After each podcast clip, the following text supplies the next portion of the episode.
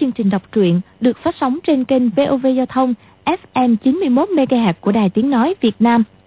Thưa các bạn, trong chương trình đọc truyện kỳ trước, chúng ta đã theo dõi phần 13 bộ truyện Thiên Long Bát Bộ của nhà văn Kim Dung. Để tiện cho quý vị và các bạn đón theo dõi phần tiếp theo thì chúng tôi xin phép tóm tắt nội dung phần 13 như sau. Tại phủ Trấn Nam Vương, Nam Hải Ngạc Thần và đoàn dự có thỏa thuận. Trong ba chiêu, lão ta không thắng được đoàn dự thì phải bái chàng làm sư phụ. Mọi người thấy đoàn dự sử dụng bộ pháp xảo diệu dị thường. Nam Hải Ngạc Thần tận lực đánh 60 chiêu đều thất bại. Lão quỳ xuống lạy đủ 8 cái, dập đầu binh binh trước đoàn dự, xong nhảy vọt lên mái nhà, bỏ đi. Nghe đoàn dự lược thuật chuyện lạc vào sơn cốc dưới núi vô lượng, luyện được lan ba vi bộ, Bảo Đình Đế chúc mừng người cháu gặp được phúc duyên hiếm có. Tần Hồng Miên là tình nhân cũ của đoàn chính thuần, 18 năm qua lấy tên là U Cốc Khách, nuôi nấng dạy võ công cho Mộc Uyển Thanh. Sai nàng đi giết hai người, một người họ Vương ở Tô Châu, một người bà di tên Đao Bạch Phượng có bớp son trên tay. Nàng vừa biết được danh tánh của bà ta tức thì vẫy tay bắn liền hai mũi tên. Đoàn dự lách người đưa ngược ra hứng chịu thay mẹ. May mắn là chàng đã nuốt được con mãng cổ chu cáp nên vô hiệu với tất cả chất độc. Đao Bạch Phượng gửi con trai cho đoàn chính thuần chăm nom rồi nhảy ra cửa sổ, lao vào bóng đêm. Đoàn chính thuần ngồi lại vừa rót rượu uống vừa kể cho một cô nương nghe một phần lai lịch của Tu La Đao Tần Hồng Miên và hỏi nàng có tâm nguyện gì. Ông ta sẽ đáp ứng cho. Một Uyển Thanh ước nguyện kết hôn với đoàn dự.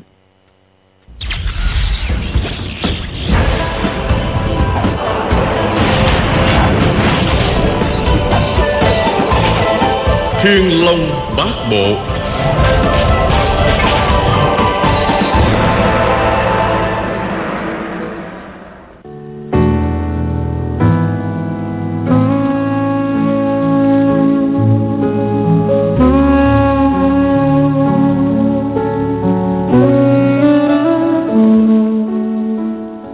Mặt đoàn chính thuần mỗi lúc một tái đi, từ từ rời một uyển thanh, ngồi phịch xuống ghế lâu lắm không nói nên lời. Một uyển thanh thấy tình thế có vẻ không ổn ngập ngừng hỏi. Ông ông không bằng lòng à? Đoàn chính thuần nói. Con không thể kết hôn cùng chữ nhi được. Giọng ông ngạn ngào nhưng quả quyết. Một uyển thanh như bị một gáo nước lạnh dội vào người run run hỏi. Tại sao lại như vậy? Ông Chính miệng ông nói bằng lòng giúp con mà. Đoàn chính tuần lẩm bẩm. Hoàng nghiệt Hoàng nghiệt Một uyển thanh tiếp. Nếu chàng không chịu lấy con Con Con sẽ giết chàng rồi tự sát. Con Con đã lập trọng thể với sư phụ rồi. Đoàn chính tuần chậm chậm lắc đầu Nói. Không được. Một Uyển Thanh hấp tấp nói Để con đi hỏi chàng xem Vì cớ gì mà không được chứ? Đoàn chính thuần đáp. Dự nhi Chính nó cũng không biết. Ông thấy một Uyển Thanh thần sắc thê lương Giống hệt Tần Hồng Biên Hồi được tin buồn 18 năm về trước. Ông cầm lòng không đậu Buộc mồm nói. Con không thể kết hôn cùng Dự Nhi Mà cũng không thể giết nó được. Một uyển thanh ngơ ngác hỏi sao vậy? Đoàn chính thuần đáp. Vì vì đoàn dự là là anh ruột của con.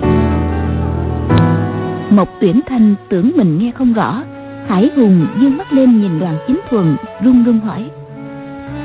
Sao? Ngài nói sao? Đoàn lan là ca ca của tiên nữ. Đoàn chính thuần buồn đầu nói. Nguyện Nhi con có biết sư phụ con là ai không? Người là mẹ ruột con đó. Ta Ta đây là cha ruột của con. Mộc Uyển Thanh vừa kinh khủng, vừa oán hận, Sắc mặt tái mét lắp bắp Tôi Tôi Tôi không thể tin được. Bất tình lình, Ngoài cửa sổ có tiếng thở dài sườn sượt. Kế đến Giọng ảm đạm của một người đàn bà nói giọng vào Uyển Nhi, Mình đi về thôi. Một Uyển Thanh quay phát lại, kêu lên.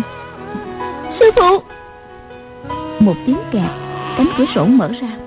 Một người đàn bà trung niên đứng bên ngoài Mặt trái xoan, Lông mày dài, Nhan sắc cực kỳ khả ái. Có điều, ánh mắt ba phần dữ tợn, Ba phần ngang bướng.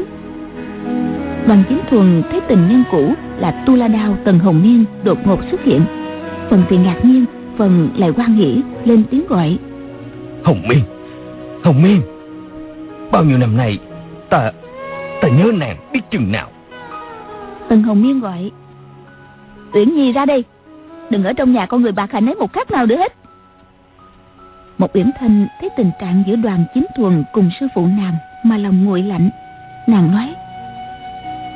Sư phụ ơi. Ông Ông này gạt con, Bảo sư phụ là mẹ, Còn ông ta là gia gia của con đó. Tân Hồng Miên nói, Mẹ con mất sớm Mà gia gia của con cũng chết rồi.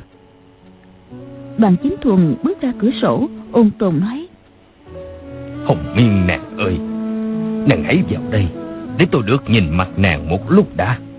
Từ đây, nàng đừng đi đâu nữa. Đôi ta vĩnh viễn sống bên nhau. Tần Hồng Miên đột nhiên rạng rỡ, vui mừng hỏi. Chàng bảo từ nay mình vĩnh viễn bên nhau, có thật vậy không? Đoàn chính thuần đáp. Thật chứ, Hồng Miên. Chẳng ngày nào mà ta không tưởng nhớ đến nàng. Tần Hồng Miên hỏi thêm. Chàng có bỏ được đau bạch phượng không? Đoàn chính thuần ngần ngừ không đáp, vẻ mặt đăm chiêu. Tần Hồng Miên lại tiếp. Nếu chàng còn thương tới Uyển Nhi, Thì hãy đi với thiếp. Vĩnh viễn không nghĩ tới đau Bạch Phượng. Vĩnh viễn không trở về đây nữa. Một Uyển Thanh nghe hai người đối đáp. Trong lòng mỗi lúc một thêm thất vọng. Nước mắt loanh tròng. Chỉ thấy hình bóng của sư phụ và đoàn chính thuần đều nhòe đi. Nàng biết hai người trước mặt quả đích thực là cha mẹ mình. Dẫu không muốn tin cũng không được. Mấy hôm nay, nàng mang nặng mối tình với đoàn lan thì chàng lại là người anh cùng cha khác mẹ với mình. Nào đâu uyên ương liền cánh.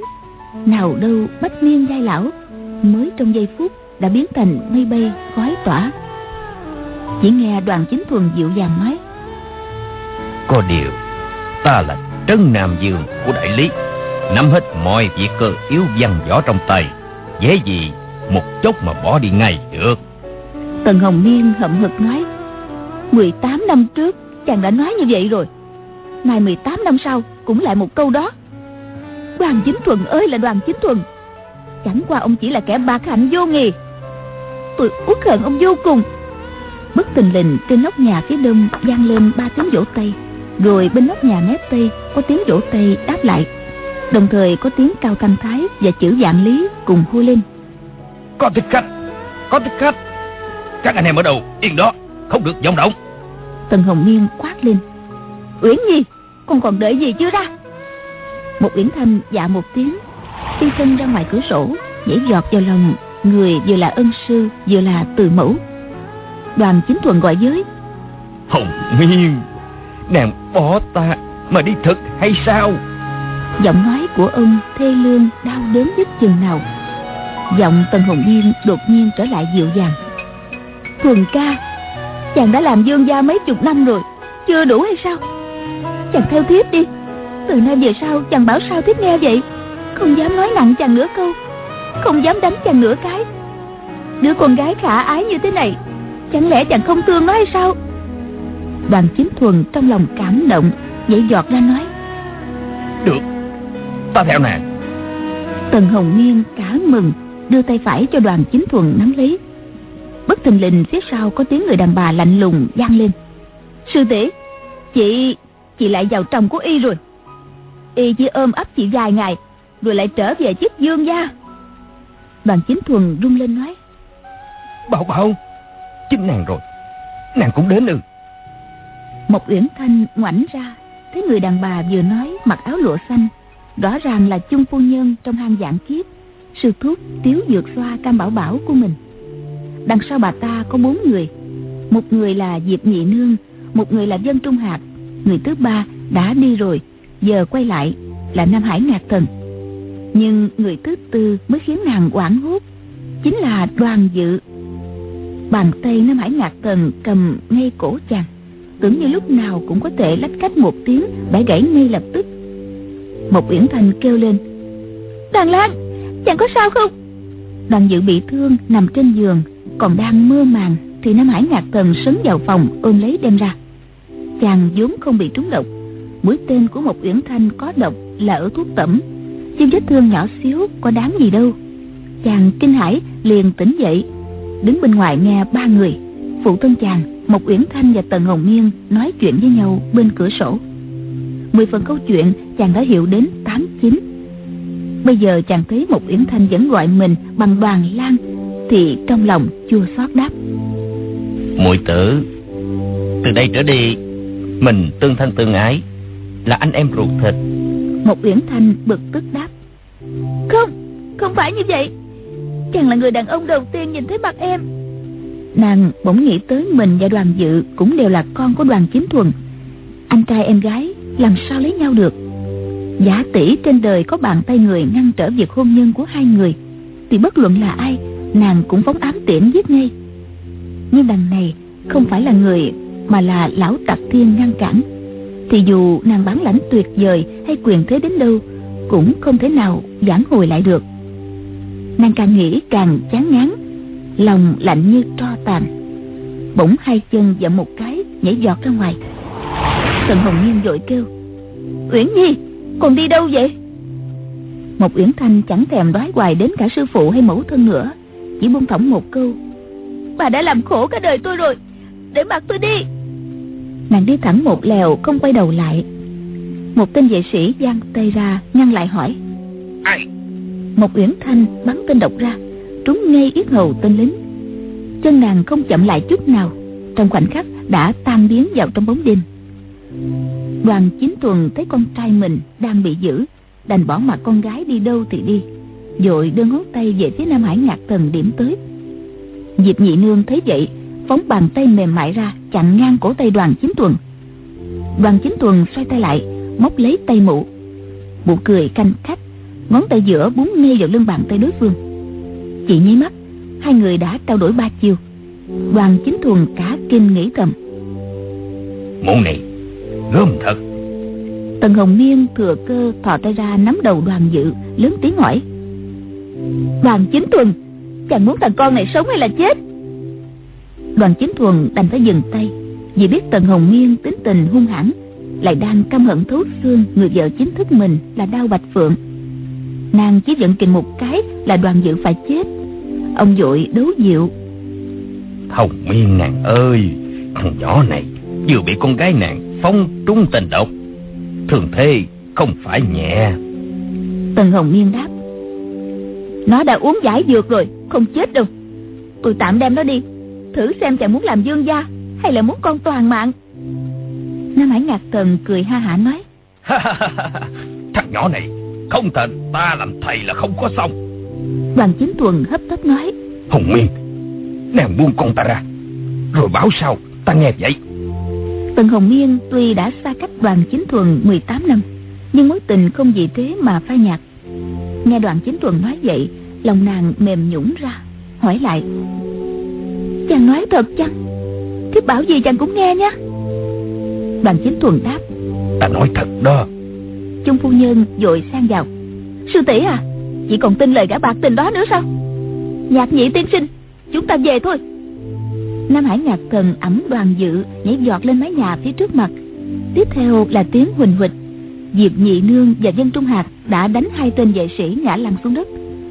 Trương phu nhân trêu chọc, đoàn chính thuần, hôm nay sao không choảng nhau một mẻ vậy? Đoàn chính thuần tuy biết lực lượng trong dương phủ hùng hậu, dị tất đã không giữ được đối phương, nhưng con mình bị chúng bắt, lâm vào tình thế ném chuột sợ vỡ bình, khó bề đem võ lực ra để thủ thắng. Huống chi, hai vị sư tỷ sư muội này lại từng có quan hệ mật thiết với mình nên ông dịu dàng bảo chung phu nhân. Bảo bảo nàng nàng cũng làm khó dễ sao? Chung phu nhân đáp nay ta đã là vợ của chung dạng cừu Ông đừng có gọi lăng nhăng như vậy được không? Đoàn chính thuần tiếp Bảo bảo Nàng có biết Bấy lâu này Ta vẫn tưởng nhớ nàng không? Chung phu nhân lại thấy mềm lòng Mắt đỏ lên nói Hôm đoàn công tử đến nhà tôi Tôi nhận ra ngay là con của chàng. Lòng xiết bao trăn trở. Tần Hồng Miên vội kêu lên. Sư muội à Tại sao muội lại nghe lời đường mật của con người đó? Chung phu nhân cầm tay Tần Hồng Miên Nói Phải đó Chúng ta đi thôi. Đoạn quay lại bảo đoàn chính thuần, Ông Mân thủ cấp cái con tiện nhân đao bạch phượng Vừa đi vừa lại Đến dạng kiếp cấp. Bọn tôi sẽ trao trả thằng con cho ông. Đoàn chính thuần lẩm bẩm. Dạng kiếp cốc Nam Hải Ngạc Thần đã ôm đoàn dự chạy mỗi lúc một xa. Cao Thăng Thái và bọn chữ dạng lý Bốn mặt đổ ra ngăn cản. Đoàn chính thuần thở dài một tiếng Nói Cao hiền đệ Để bọn chúng đi thôi. Cao Thăng Thái kêu lên. Tiểu dương gia. Đoàn chính thuần đáp Thuận thẳng rồi sẽ tin. Vừa nói vừa nhảy giọt đến bên Cao Thăng Thái Ra lệnh. Thích khách đi rồi Tất cả về chỗ cũ Thoáng một cái Đoàn chính thuần đã lẹ làng lướt tới bên Trung Phu Nhân Dịu giọng hỏi. Bảo bảo Lâu này nàng có được khỏe không? Trung Phu Nhân buông thõng. Có gì mà không khỏe? Đoàn chính thuần lật tay một cái Không nghe một tiếng động. Đã điểm trúng ngay quyệt chương môn Ở bên hông bà ta. Trung Phu Nhân không kịp đề phòng Người mềm nhũng ngã lăn ra Đoàn chính thuần đưa tay trái ra đỡ lấy Người giả giờ kinh ngạc hỏi. Chào ừ Bảo bảo Nàng Nàng sao thế này?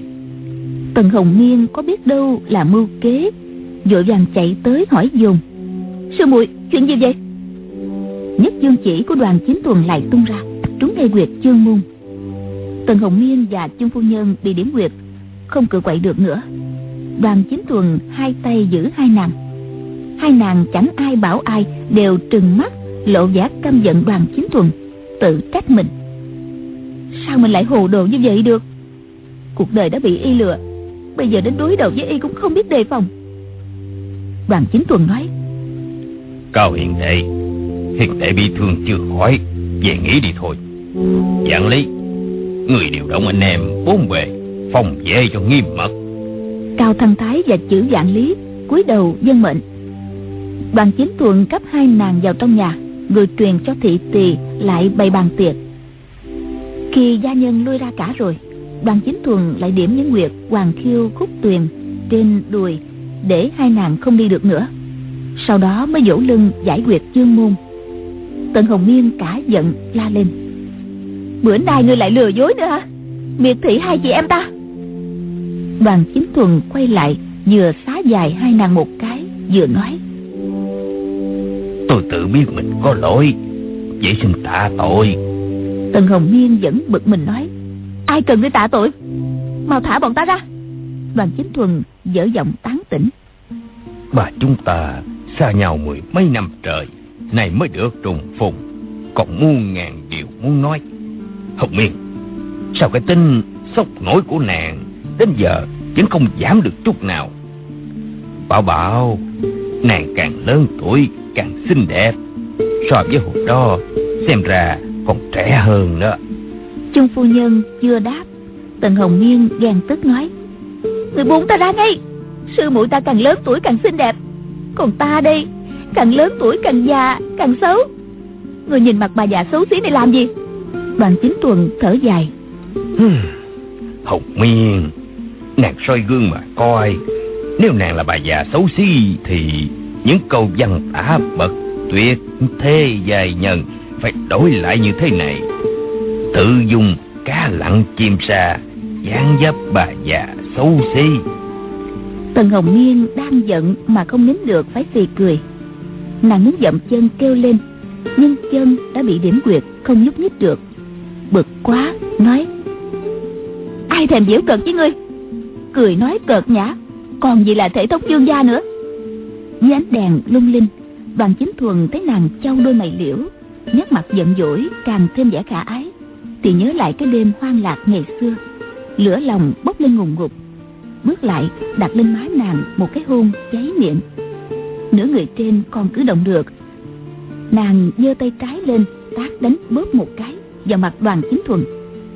Đoàn chính thuần muốn tránh cái tác đó cũng chẳng khó gì nhưng cố ý để cho nàng đánh trúng một chưởng. Ghé vào tai nàng nói khẽ. Đào tù là chém chết làm quỷ cũng phòng lưu. Toàn thân tần hồng miên rung lên nước mắt trào ra khóc đừng rứt nói. Tại sao chàng? Chàng còn nhắc lại câu đó. Nguyên trước kia tần hồng miên sử cặp đao tu la dùng dãy giang hồ mà có cái ngoại hiệu tu la đao lúc nàng bị thất thân cùng đoàn chính thuần cũng tác ông một cái nổ đông đấm mắt ra. Khi bị tác, đoàn chính thuần đã nói câu, đao tu la chém chết, làm quỷ cũng phong lưu. 18 năm qua, hai câu tu la đao hạ tử, cố quỷ giả phong lưu đăng dẳng trong đầu nàng không biết bao nhiêu nghìn vạn lần. Bây giờ lại nghe chính tác giả thốt ra, trong lòng tần hồng miên vừa vui sướng vừa phẫn nộ, vừa ngọt ngào vừa đắng cay ngổn ngang trăm muối.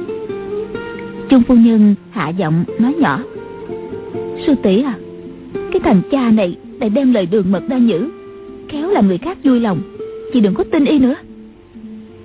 Đoàn chính thuần đi đến bên cạnh trung phu nhân cười và tám. Bảo bảo để ta hôn nàng một cái nàng có cho phép không? Trung phu nhân nghiêm nét mặt đáp ta là gái đã có chồng nhất định không để thương tổn đến thanh danh chồng của ta. Người ức hiếp ta ta quyết cắn lưỡi tự tử ngay trước mặt ngươi. Đoàn chính thuần thấy nàng lời như dao chém đá không dám trêu cợt nữa hỏi. Bảo bảo sao nàng lại có thể lấy con người đó làm chồng được? Trung phu nhân đáp. Chồng của ta hình dạng xấu xa tính tình gàn dở cộc cằn võ công không bằng ngươi tài mạo lại kém ngươi. Vinh hoa phú quý so với người càng không được phần nào. Thế nhưng, y một lòng một dạ đối với ta ta cũng một lòng một dạ với y. Nếu như ta có nửa phần không phải, thì xin trời tru đất diệt cam bảo bảo này dạng kiếp chẳng được siêu sinh. Để ta nói cho người biết, ta cùng chồng ta ở một nơi gọi là dạng kiếp cấp cái tên đó cũng là vì lời thầy độc mà ra. Đoàn chính thuần bất giác đem lòng kính cẩn, không dám nhắc đến tình cũ nghĩa xưa. Miệng tuy không nói ra nhưng thấy cam bảo bảo khuôn mặt trắng hồng xinh đẹp như ngày nào. Đôi môi đỏ thắm công công trong lòng làm sao quên được chuyện cũ. Ông nghe nàng tiếc liệt đối với chồng, lòng không khỏi xót xa, thở dài một tiếng nói. Ừ, bảo bảo, ta thật không may. Không được nàng một lòng một dạ với ta như vậy.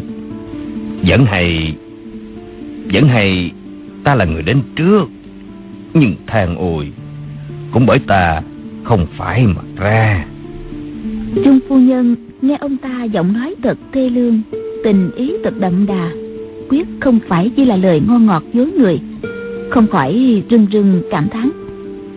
Ba người nhìn nhau ai cũng nghĩ đến chuyện xưa. Đầu mày khóa mắt lúc thì vui lúc thì buồn. Một hồi sau đoàn chính tuần dịu dàng nói các người bắt con ta đi làm gì bảo bảo dạng chiếc cốc của nàng ở nơi nào vậy? Bất tình lình ngoài cửa có tiếng càng càng. Nàng đừng cho y biết. Đoàn chính tuần kinh hãi nghĩ tầm. Bọn chữ vạn lý ở ngoài phòng vệ cẩn mật là thế. Sao lại có người lạ vào được? Trung phu nhân nét mặt rầu rầu hỏi giọng ra. Vết thương chàng chưa lành đã đến đây làm chi bỗng lại thấy có tiếng một người đàn bà trong trẻo dục. Chung tiên sinh, vào đi. Đoàn chính thuần lại giật mình cá thẹn, mặt đỏ như đất bỗng thấy màn cửa dán lên đau bạch phượng mặt mày hầm hầm nhảy vào trước. Theo sau là một người đàn ông xấu xí, mặt dài như mặt ngựa. Thì ra tần hồng nghiên đi đến cô tô, hành thích không xong. Hai mẹ con lại lạc nhau, nên theo đúng ước định xuôi nam về đại lý, đến gặp nhau ở nhà sư muội. Nhà họ dương ở cô tô, sai bọn thụy bà bà bình bà bà toàn lực đuổi theo mộc uyển thanh, nên tần hồng miên trên đường bình an vô sự. Bà ta đến dạng kiếp cốc rồi, hỏi rõ sự tình, lập tức cùng chung phu nhân đi dò thám.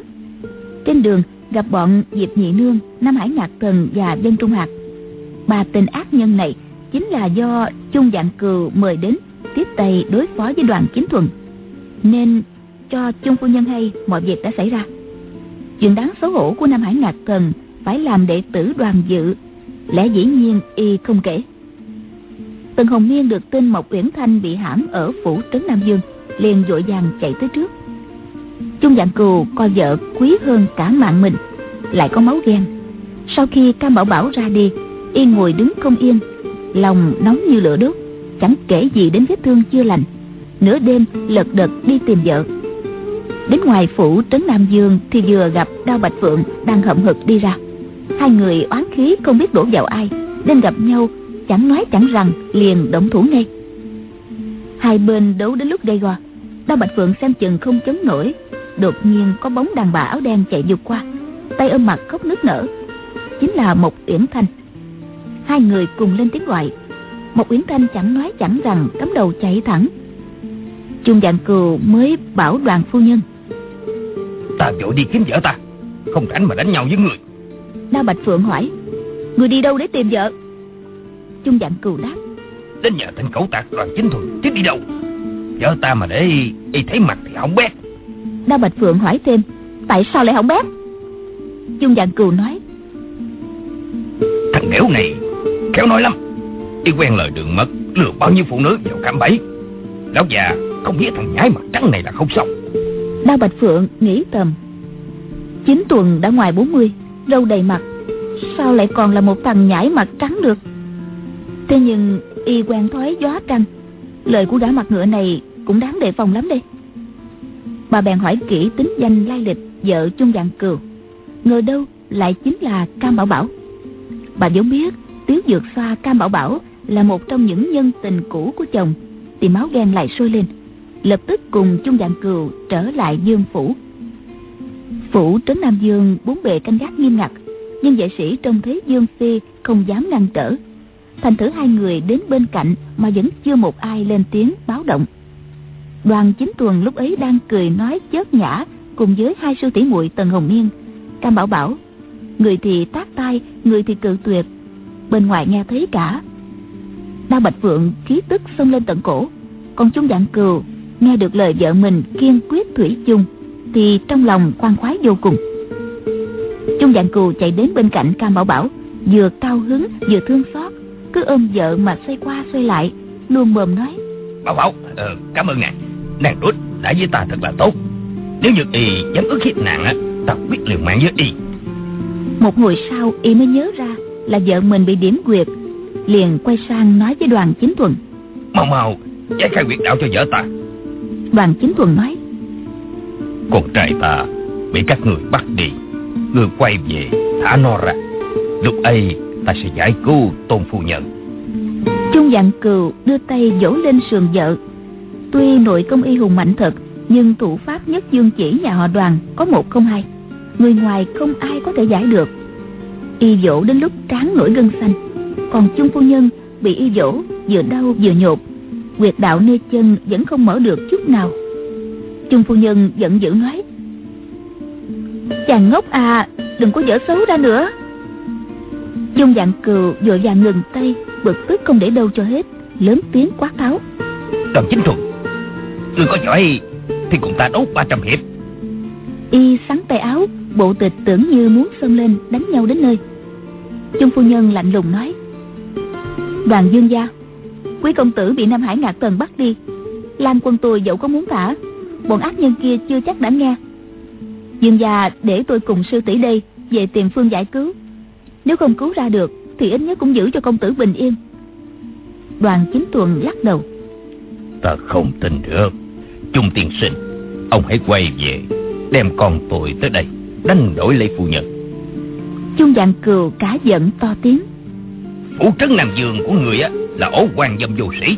Vợ ta để đây sao được đoàn chính thuần mặt đỏ lên quát lớn. Nếu người còn có một câu vô lễ nữa thì đừng trách đoàn mổ không lịch sự. Đao bạch phượng từ lúc vào nhà chưa nói nửa lời bây giờ mới cất tiếng. Ông định giữ hai người đàn bà lại là có ý gì? Vì dự nhi hay là vì ông? Đoàn chính thuần than rằng. Ừ, Đến cả bà cũng không tin tôi nữa rồi. Ông xoay tay một cái Điểm quyệt giải phóng Tần Hồng Yên Rồi lại đến gần Trung Phu Nhân giơ tay ra phía sau. Trung dạng cừu lặng người chắn ngang trước mặt vợ Khoát tay nói. Ngươi là một gã lẳng lơ Đã xâm phạm bao nhiêu vợ con người ta rồi. Vợ ta đây Quyết không cho người đụng chạm tới. Đoàn chính thuần nhăn mặt đáp. Phép điểm quyệt của tại hạ Tuy thô sơ Nhưng người ngoài không giải cứu được. Để lâu thêm nữa Hai chân tôn phu nhân Sẽ thành cô tật Trung dạng cừu hầm hầm nói. Vợ ta như hoa như ngọc Lại đang khỏe mạnh. Nếu vì thằng giác Mà bị què quát Thì ta quyết đem con thằng giác ra Phân thầy muôn đoạn. Đoàn chính thuần cười nói. Tôi muốn giải quyết đạo cho tôn phu nhân Nhưng tiên sinh Lại không cho tôi đụng vào người bà Thì biết làm thế nào? Trung dạng cừu không biết trả lời sao Bỗng nhiên y nổi giận đùng đùng quát to. Ai bảo người điểm quyệt cho ta? Ôi ơi Lúc điểm quyệt Mi đã Mo vào mình vợ ta rồi. Bây giờ Cũng sợ vào Vợ ngươi Để bù lại Trung phu nhân mít chồng giận dỗi nói Lại ăn nói càng rỡ rồi Không sợ người ta cười cho Trung dạng cừu đáp. Cười gì mà cười. Chẳng lẽ ta chịu thua hắn sao? Đang lúc cãi nhau quyền náo Chợt thấy tấm rèm dán lên. Một người ung dung bước vào.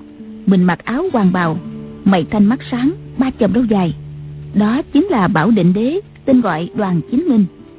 Đoàn Chính Tuần cất tiếng chào. Hoàng huynh. Bảo Định Đế gật đầu Hơi nghiêng mình một chút giơ một ngón tay lên trên không Nhằm vào phía ngực Chung Phu Nhân. Chung Phu Nhân thấy đang điền nóng hổi, Hai luồng nhiệt khí dẫn xuống chân, Tức thì huyết mạch lưu thông đứng lên ngay được. Chung dạng cừu thấy thần kỹ cách không giải quyết, Thì kinh dị vô cùng, Há hốc miệng ra mà nhìn, Không nói lên được câu nào. Nếu mắt không trông thấy, Chỉ nghe nói, Thì ai mà tin được, Trên đời này lại có công phu cao siêu đến như thế? Đoàn chính thuần nói, Hoàng huynh Dường nhi bị người ta bắt cóc rồi. Bảo định đế gật đầu nói. Ừ Thiện thiện hậu đã cho ta hay. Thuần đệ Con cháu nhà họ đoàn. Nếu lạc vào tay người Thì cha mẹ chú bác Phải đi cứu lây đem về. Không có lệ Giữ người làm con tin. Đoàn chính thuần mặt đỏ lên Đáp lời. Chính thế. Mấy câu nói đó của Bảo Định Đế Thật quang minh lỗi lạc, Biết mình biết người.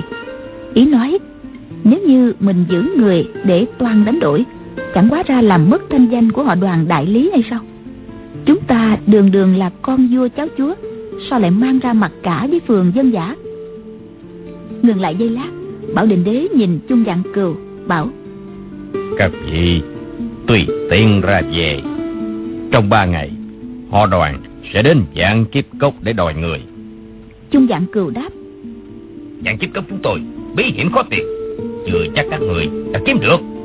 Có muốn chúng tôi chỉ vẽ đường đi nước bước chăng Y chắc rằng Bảo Định Đế thể nào cũng mở miệng hỏi thăm.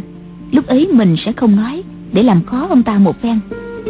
Nào ngờ Bảo Định Đế không thèm trả lời Vất tay áo một cái ra lệnh. Tiện khách. Trung dạng cừu tính tình nóng nảy Nhưng trước mặt vị hoàng đế Không giận mà oai này Cũng cảm thấy chân tay luống cuốn. Vừa nghe ông ta nói tiễn khách Thì hậm hực nói Thôi được Chúng ta đi thôi. Trung ngộ không ưa gì người họ đoàn. Các họ này Chẳng có một ai là người tử tế. Nét mặt hầm hầm Y dắt vợ đi ra. Trung phu nhân cũng kéo áo Tần Hồng Nghiên nói Chúng ta về thôi. Tần Hồng Nghiên đưa mắt liếc đoàn chính tuần một cái Thấy ông ta mặt lạnh như tiền Không nói một lời. Trong lòng nàng tê tái hai mắt đỏ ngầu. Nàng lại trừng mắt hung dữ nhìn đao bạch phượng rồi cúi đầu đi ra. Ba người nhảy giọt lên nóc nhà. Thiện xiển hầu cao thanh thái đứng một bên góc nhà khẽ nghiêng mình chào. Tiện khách. Trung dạng cừu đứng trên mái ngói nhổ nước miếng đánh toẹt một cái hàng học nói. Bọn giờ dịch kia các người đều là những quân đạo đức giả. Chẳng có đứa nào tử tế hết. Nói xong, y đề khí nhảy từ nóc nhà này qua nóc nhà kia. Chớp mắt đã qua hết các tòa nhà trong dương phủ. Gần đến bức tường bao quanh, y tung mình nhảy lên, đưa chân đặt xuống đầu tường. Đột nhiên, phía trước xuất hiện một người, áo dài đai rộng, đứng ngay phía trước. Tưởng ai, té ra là cao tam thái. Ông vừa tiễn chung dạng cừu không biết làm sao mà không nghe một tiếng động đã vượt qua trước mặt đứng ngay đúng chỗ y định đặt chân. Chung dạng cừu đang lơ lửng trên không rơi xuống dĩ nhiên không thể lùi lại mà muốn chuyển hướng nhảy ra chỗ khác cũng không được liền quát lên. Tránh ra! Y phóng cả hai bàn tay ra nhằm cao tăng thái đánh tới. Đinh ninh chưởng lực của mình dỡ đá tan bia.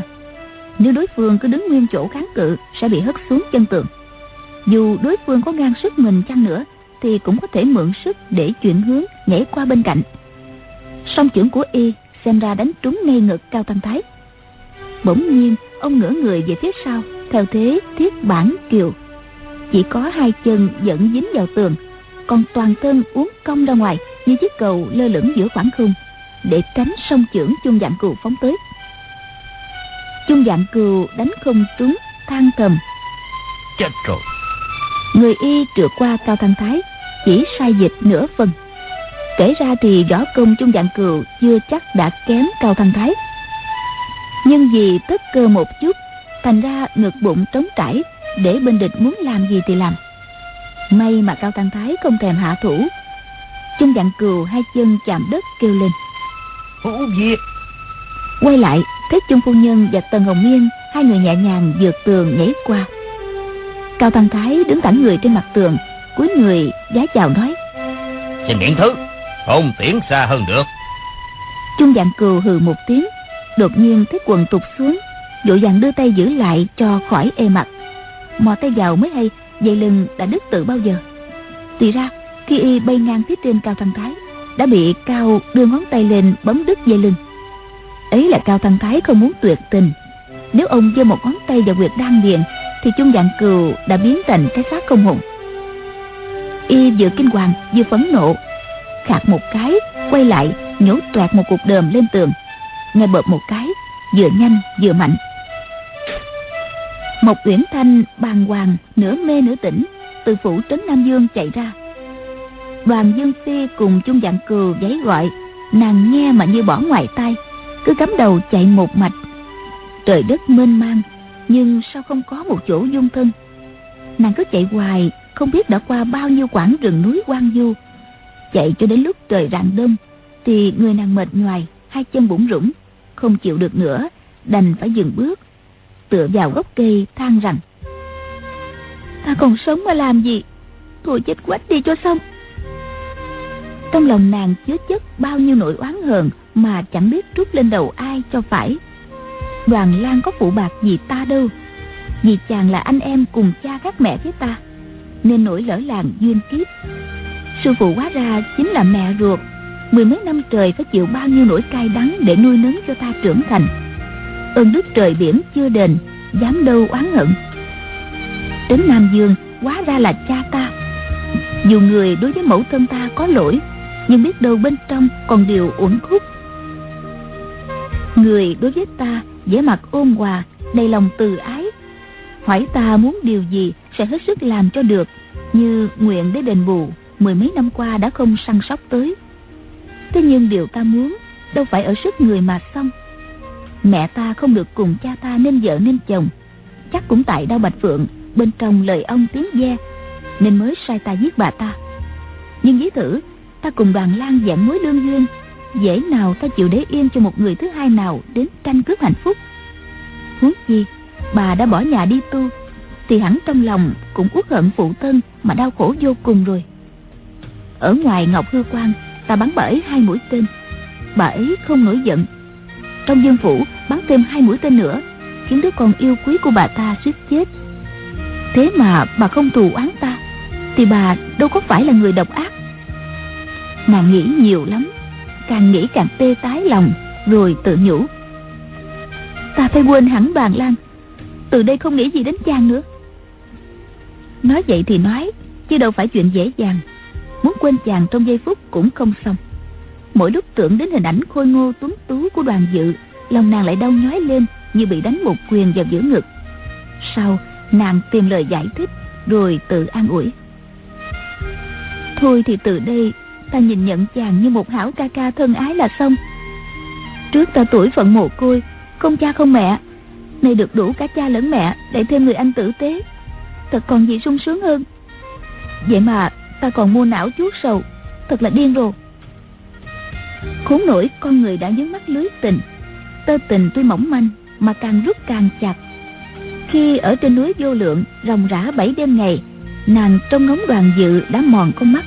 Rễ tình đã ăn sâu vào tâm khảm. Làm sao có thể một sớm một chiều nhổ lên được? Tiếng nước chảy ào ào, Gầm thét từ xa vọng tới, Khiến cho một Uyển Thanh càng tuyệt vọng. Đột nhiên, nàng muốn tìm cái chết. Nàng vòng qua một ngọn núi, thấy dòng sông Lan Thương đang cuồn cuộn chảy dưới chân, liền dừng chân lẩm bẩm.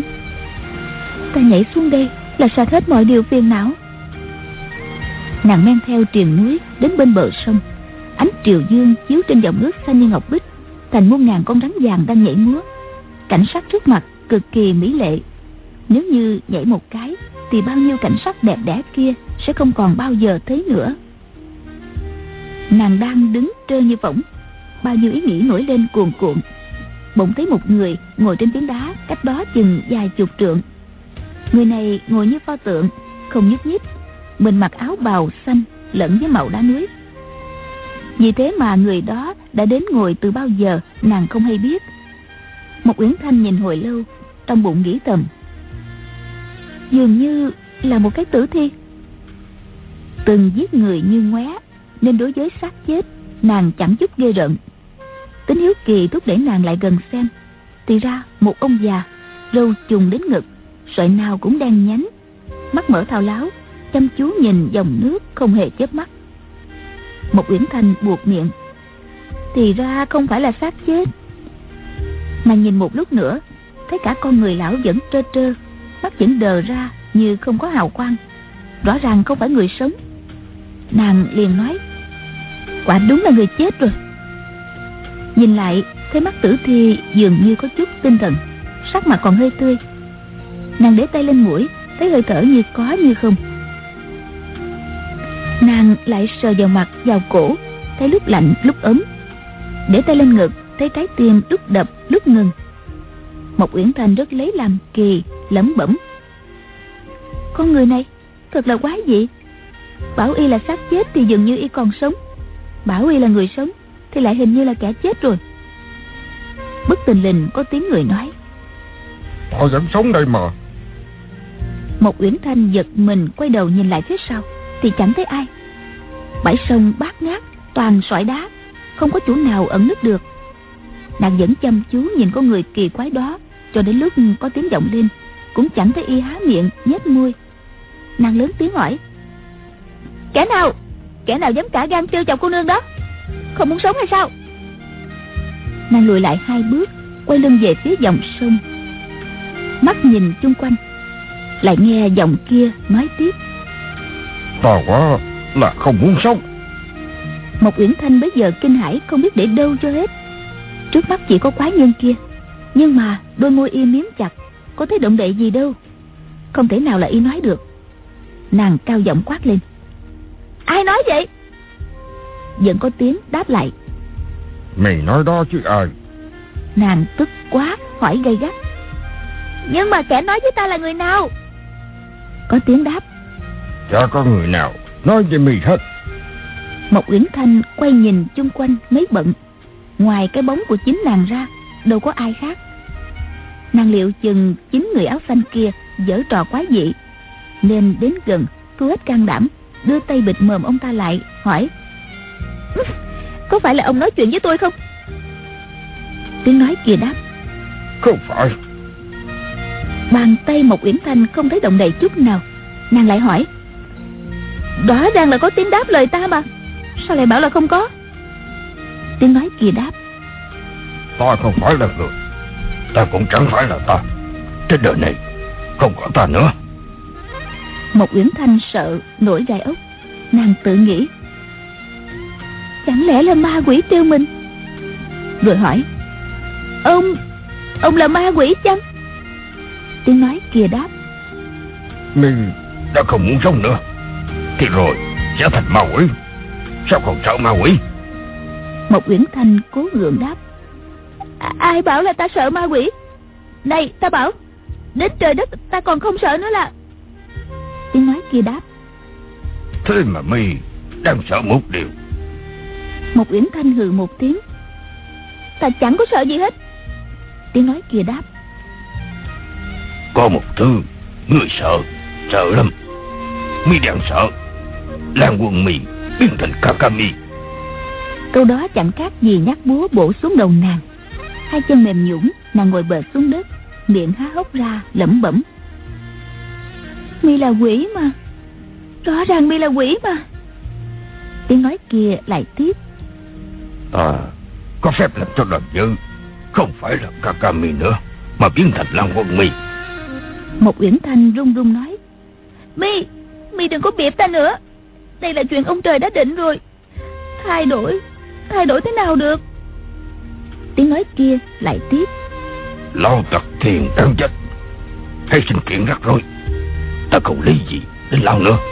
Ta thực có cái phép bảo Làm cho anh mi biến thành ra chồng mi.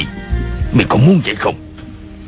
Một Uyển Thanh đang lúc tuyệt vọng Lòng lạnh như tro tàn. Nghe nói câu đó Chẳng khác chi trời ban chiếu chỉ Dù nàng bán tính bán nghi Nhưng cũng đáp. Tôi muốn chứ. Tiếng nói kia không còn nghe tiếp nữa.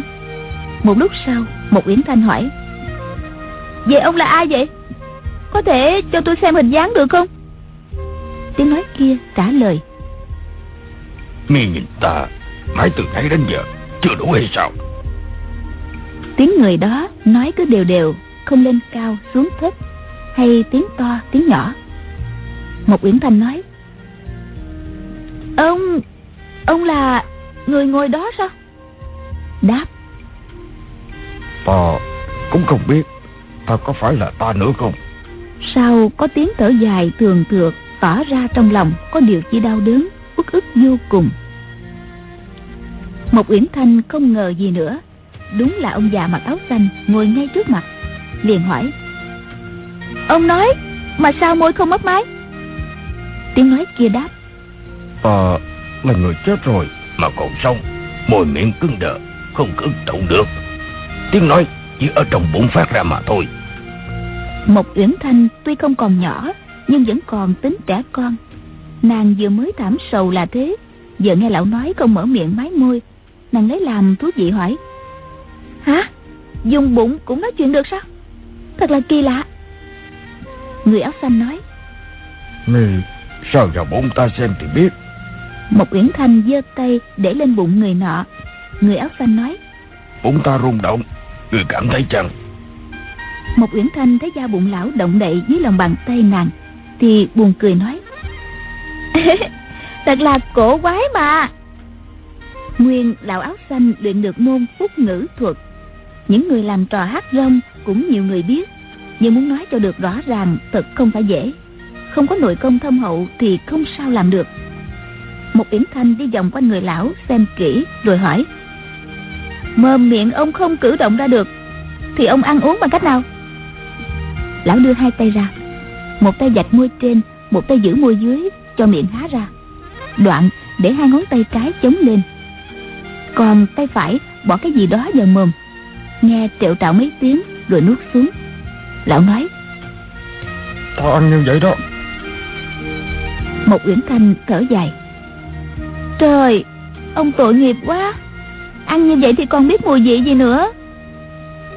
Bây giờ nàng mới hiểu rằng Da thịt trên mặt y cứng đơ, Mi mắt không nhắm lại được, Nên không tỏ ra buồn vui giận ghét.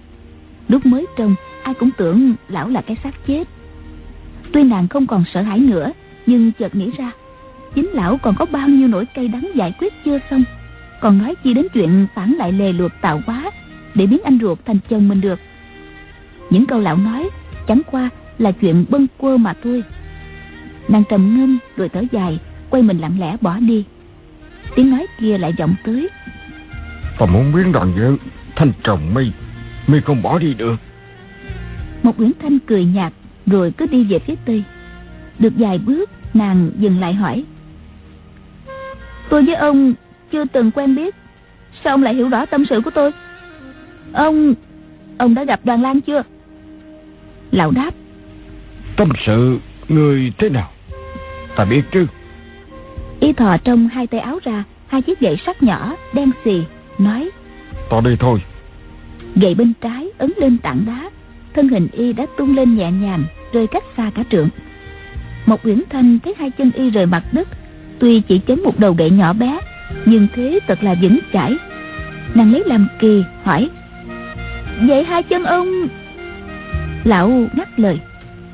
Hai chân ta bị tàn phế đó lâu. Thôi nghe từ giờ trở đi ta cấm người không được hỏi câu gì nữa. Nghe không? Một uyển thanh nói nếu tôi cứ hỏi thì sao? Nàng vừa nói mấy tiếng thì đột nhiên thấy chân mình mềm nhũng té lăn xuống đất. Thì ra người áo xanh phất tay áo ra một luồng gió cực mạnh gậy trút nơi tay phải lão điểm vào đầu gối nàng. Còn một gậy đánh xuống hai chân bị đau đến xương tủy. Nàng lại la to lên một tiếng, ối! Thiết trưởng của y lại liên tiếp điểm vào, giải khai quyệt đạo cho nàng. Thủ pháp nhanh nhẹn thật không ngờ nổi. Một yến thanh nhảy bật lên một cái, cả giận nói, cái lão này, vô lễ thật! Nàng giãy tay toàn phóng ám tiễn ra. Lão áo xanh nói mày bắn ta một phát, ta đánh mày một roi vào mông. Bắn mười phát, đánh mười roi. Mày không tin, bắn thử coi một Uyển thanh nghĩ bụng. Ta chỉ bắn trúng một phát là lão chết rồi, còn đâu mà đánh nữa. Nhưng mà xem ra, lão này thần thông quảng đại, so với nam hải ngạc thần còn có phần hơn. Có lòng bắn trúng được lão. Còn lão, nói sao là làm được như vậy? Để cho y đánh vào mông thì thật là hỏng bét rồi. Lại nghe y nói tiếp. Mi đã không dám bắn ta, thì phải ngoan ngoãn tuân theo lời ta, không được trái lệnh một uyển thanh giận bướng. Ta không ngoan ngoãn tuân theo lời lão, thì đã sao? Nàng tuy nói thế, nhưng đã buông cơ quan bắn tên trong tay áo ra. Người áo xanh dùng hai cây gậy sắt tay chân, chạy thẳng về phía trước. Một uyển thanh chạy theo sau, thấy hai cây gậy đó đều dài bảy tám thước, một bước bằng mấy bước người thường. Một uyển thanh đề khí chạy thật nhanh, cố gắng lắm mới chạy theo kịp. Lão áo xanh vượt qua những đỉnh núi cao, chẳng khác gì đi trên đất bằng không theo những đường mòn có sẵn, cứ nhằm thẳng phía trước mà đi. Bất luận những chỗ đá núi ngổn ngang hay chông gai đầy rẫy, lão cũng chỉ điểm thiết trượng một cái là vượt qua ngay. Chỉ khổ cho một uyển thanh. Quần áo, dướng vào gai gốc rách tước. Nhưng bản tính quật cường, nàng không thèm mở miệng ca tán để tỏ ra kiếp nhược. Đi qua dăm ngọn núi, nhìn thấy xa xa một khu rừng rậm tối mò. Một uyển thanh nghĩ thầm đến dạng kiếp cốc rồi. Bèn lên tiếng hỏi mình đến dạng kiếp cốc làm gì đây? Lão áo xanh quay phát lại dung thiết trượng ra nghe đứt một cái đã đánh trúng ngay chân nàng hỏi mấy còn hỏi nữa thôi. Một uyển thanh vốn tính ngang ngạnh dù biết địch không lại vẫn không chịu để người lấn áp nhưng nàng lại nghĩ rằng lão này bản lãnh cao cường như vậy biết đâu giúp được nàng đạt tâm nguyện thì sao? Nàng chỉ nói bướng một câu cô nương không sợ đâu nhá. Bây giờ tạm nhường ngươi mà thôi. Lão áo xanh dục. Vào. Y không đi theo cái cửa hang nơi gốc cây mà đi vòng qua sườn núi ở bên cạnh sơn cốc chạy về phía sau. Đường lối trong hang dạng kiếp lão đã thuộc lòng mấy lần một uyển thanh toan hỏi nhưng sợ lão đánh lại thôi. Nàng theo lão lúc rẽ bên phải lúc vòng bên trái đi ra phía sau động. Khi một uyển thanh đến dạng kiếp cốc thăm sư túc cam bảo bảo đã ở đây mấy hôm thế nhưng bữa nay, lão áo xanh đưa nàng qua những nơi mà nàng chưa hề biết không ngờ hang dạng kiếp lại nhiều chỗ quan lương, tịch mịch đến như vậy các bạn thân mến, như vậy ông ta là ai mời quý vị và các bạn nghe phần đọc truyện tiếp theo cũng được phát sóng vào chương trình đọc truyện đêm mai trên kênh VOV Giao thông FM 91 MHz của Đài Tiếng nói Việt Nam. Đến đây thì nhóm thực hiện chương trình xin phép nói lời chào tạm biệt. Chúc quý vị và các bạn một đêm ngon giấc.